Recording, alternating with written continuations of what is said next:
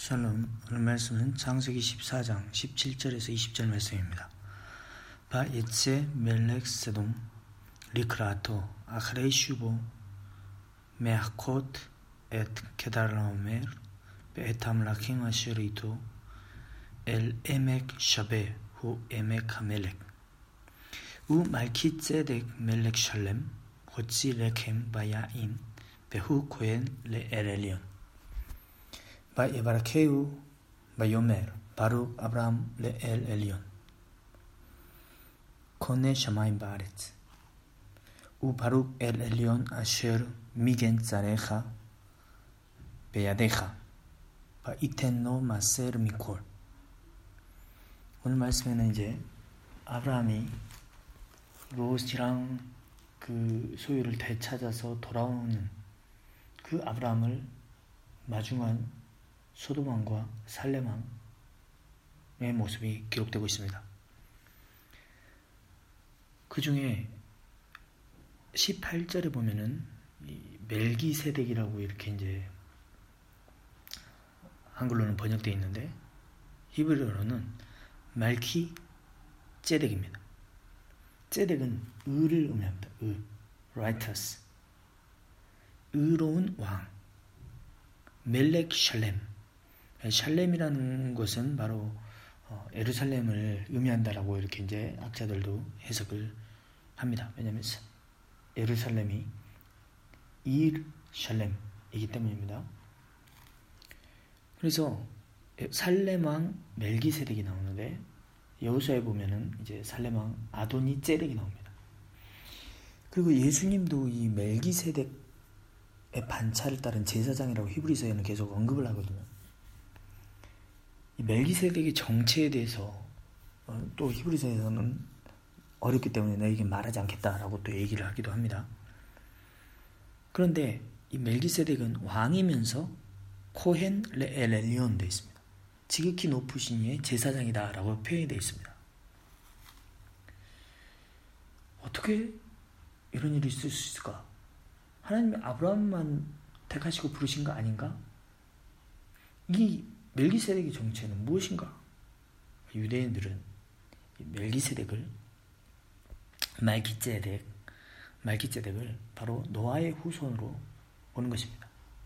노아의 후손으로서 하나님을 섬기던 제사장이다 라고 어, 유대인들은 전통적으로 해석해 오고 있습니다. 노아의 후손. 그렇죠. 노아의 후손이 아닌 사람 있습니까? 다 노아의 후손이죠. 그런데 중요한 거는 어떻게 예수님을 이 멜기세덱과 연관시키는가? 왜냐하면 제사장의 반차를 따를 때도 제사장은 출애굽 이후에 하나님께서 레위 지파를 택하셔서 제사장 가문을 그죠 택하신 거죠 제사장으로서 성소의 기구를 운반하고 또 아론을 대제사장으로 삼으신 것이죠. 그런데 오늘 이 18절 말씀에서 보면은 두 가지 이미지가 같이 있습니다. 하나는 말키 제덱 의의 왕이다. 멜렉 샬렘 샬렘 그러면 이제 온전하다라는 의미인데 이게 바로 샬롬의 의미와 똑같습니다. 온전하게 회복되는 것. 샬롬이죠. 멜렉 샬롬. 평화의 왕이다. 예수 그리스도의 이미지가 딱 맞죠. 거기다 코헨 제사장 왕이면서 제사장인 이 이미지를 가진 게 바로 이 창세기에 벌써 여기에 말키ጼ덱, 멜렉 샬렘, 코헨, 레엘렐리온 여기에 포함되어 있는 것입니다. 그래서 예수 그리스도를 레위 지파를 동안 따른 제사장이라고 얘기하지 않고 다른 반차를 따라 되었다. 제사장이면서 왕이 의로운 평화의 왕으로 오신 예수 그리스도를 설명하면서 이 멜기세덱을 말기세덱을 이야기하는 것입니다. 아브라함을 축복합니다. 그리고 아브라함은 또 마셀 20절에 보면 마셀라는 11조죠. 10분의 1을 얻은 것에 이 10분의 1을 드리는 장면이 있습니다. 아브라함도 그래서 이야기하지 않습니까? 아브라함도 그 10분의 1을 멜기세덱에게 주었다라고 이야기를 합니다. 이게 이제 멜기세덱이라는 이 코엔 레엘 엘리온 엘 엘리온이라는 지극히 높으신 신인데 이거를 가나안의 어떤 제사장으로 해석을 해버리면은 이런 여러 가지가 또 논란이 될 수 있죠. 아브라함이 왜 이방 신을 섬기는 제사장에게 11조를 줬느냐, 뭐 축복을 받았느냐. 그런데 그렇지 않습니다. 엘 엘리온, 이 엘 엘리온이 누구인지에 대해서 19절에 정체가 나오는데 엘 엘리온 코네 셔마이 마레츠 이렇게 됐습니다. 코네라는 것은 샀다라는 의미인데 어, 여기서는 이제 이것은 동일한 말입니다. 땅과 하늘을 창조하셨다, 만드셨다라는 의미가 같다는 것입니다. 즉, 엘 엘리온이라는 것은 하늘과 땅을 만드신 하나님이라 그분이다라는 것이죠. 그래서 아브라함이 그 하나님을 하나님과 땅을 창조하신 그 하나님을 섬기는 제사장에게 11절을 하는 것 자체로 문제가 되지 않습니다. 더 한 발자국 나아가서는 이 예루살렘이라는 것이 지금은 중요하지 않습니다. 이 당시는 예루살렘이라는 것 자체가 다윗이 여우스 족속에서 취하에서 시온산상으로 삼고 그리고 그것을 수도로 삼고 또 솔로몬이 예루살렘의 성전을 세우기 전까지 그것이 모리아 산이었지만 아브라함이 이삭을 바치게 한 그 모리아 땅이었지만 그걸 그렇게 중요하게 이스라엘의 역사에 중요하지 않았습니다. 그런데 이제 후대에 갈수록 예루살렘 중심의 유다 왕국이 세워지면서 예루살렘이 더 중요하게 어, 그 역할을 드러나는 것을 보게 됩니다. 아브라함은 이렇게 축복받는 사람이었습니다. 모든 것을 되찾아오고 자신을 맞아주는 환영해주는 사람들 또 그리고 그에게 축복을 받고 하늘과 땅을 창조하신 하나님으로부터 복을 받는 이 인생 또 그것에 그치지 않고 그것을 또 내어드리는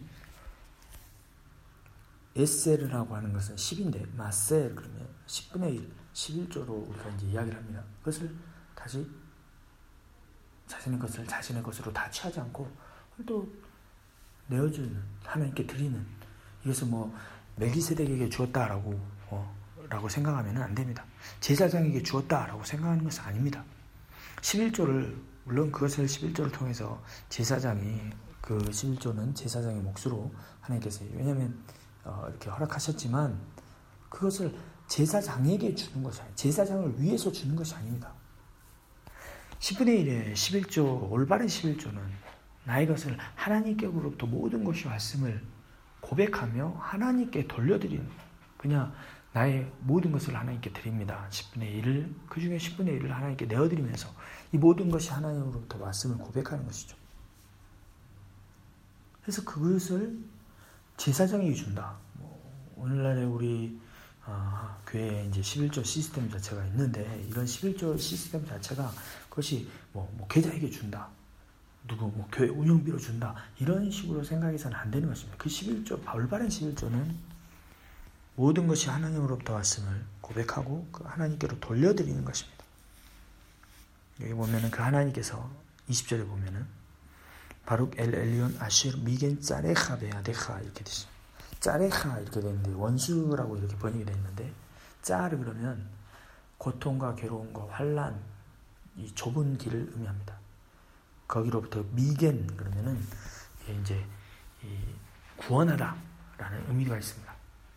그래서 또 그 고통과 환란으로부터 구원하셨다라고 해석할 수도 있고 또 짜레하 너의 원수들 너의 대적들 너를 괴롭게 하는 이들을 미겐 너에게 주셨다.